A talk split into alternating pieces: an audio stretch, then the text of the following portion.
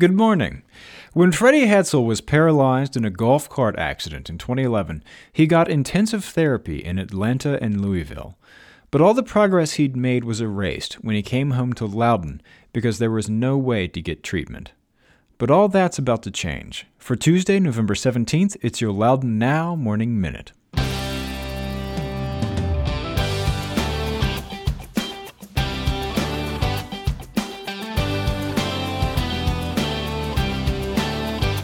You and thousands of other people listen to the Morning Minute every day. It's trusted, it's personal, and you take it with you wherever you go.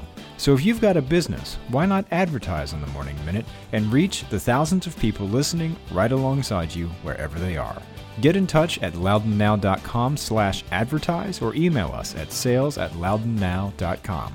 That's loudounnow.com slash advertise or sales at loudounnow.com.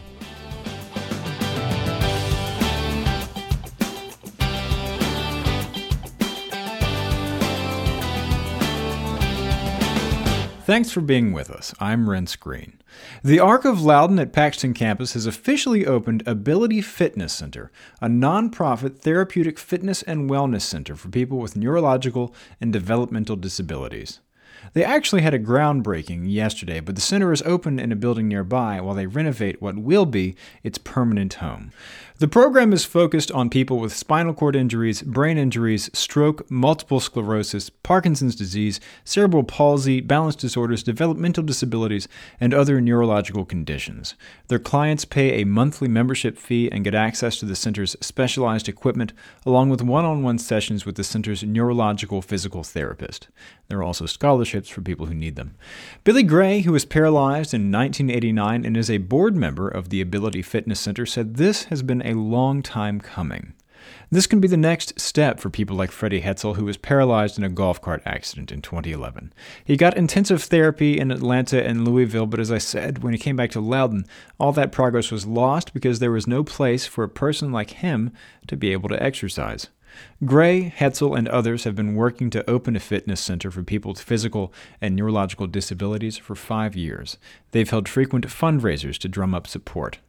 Gray said the idea became a reality when Paxton campus and the Arc of Loudoun agreed to partner with them and house the facility on their grounds.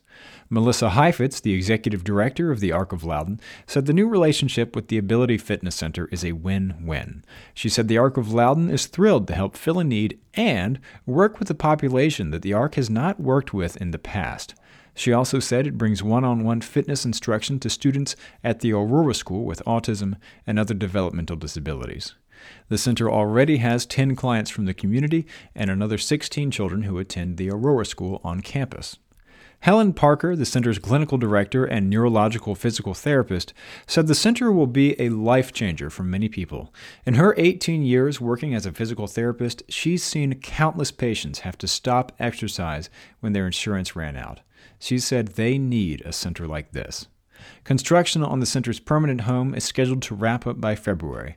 For more information, visit abilityfitnesscenter.org and go to loudounnow.com slash morning minute to check out the whole story.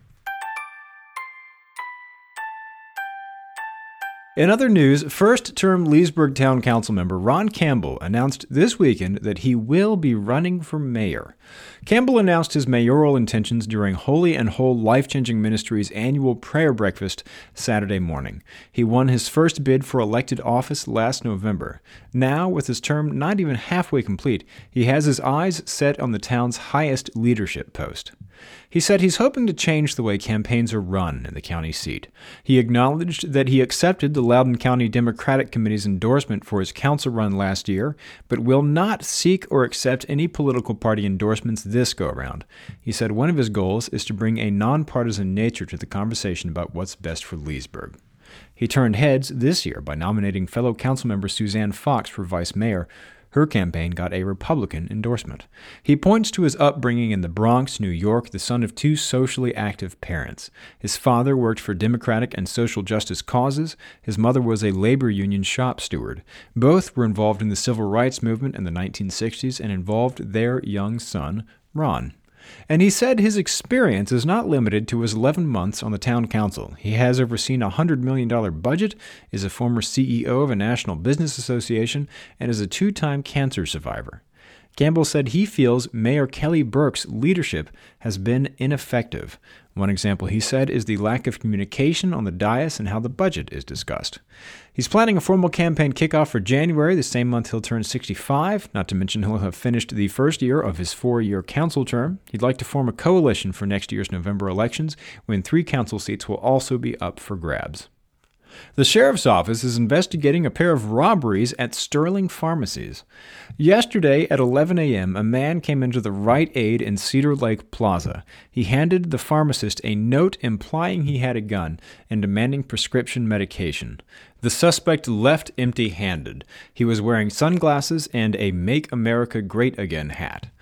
An hour later, the same person walked into a CVS on Enterprise Street with another note, this time demanding narcotics. He was given prescription medication before fleeing. The suspect is described as a white man wearing a white hooded sweatshirt with black stripes, a red Make America Great Again hat, sunglasses, black pants, and black shoes. You can submit a tip on the Loudoun County Sheriff's Office's app. And Loudoun Hunger Relief has collected and given out 1,800 donated Thanksgiving dinner bags for needy families. Each bag comes with a full Thanksgiving dinner, including stuffing mix, at least two cans of vegetables, boxed potatoes, gravy, cornbread or biscuit mix, cranberry sauce, and a dessert mix or item. They also come with grocery store gift cards that can go towards a turkey. Loudoun Hunger Relief Executive Director Jennifer Montgomery said that's what Thanksgiving is all about sharing the bounty and harvest of the year. Get the full story on all these stories over at loudounnow.com.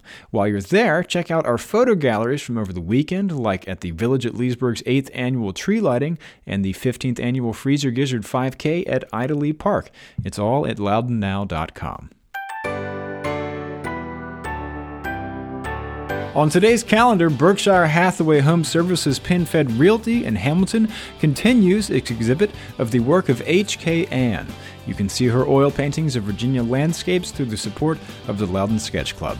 Get the details on this event and check out the rest of the event's calendar at getoutloudoun.com. And if you like the Morning Minute, subscribe wherever you get your podcasts, and we'll be waiting for you there every morning. Okay, have a great day.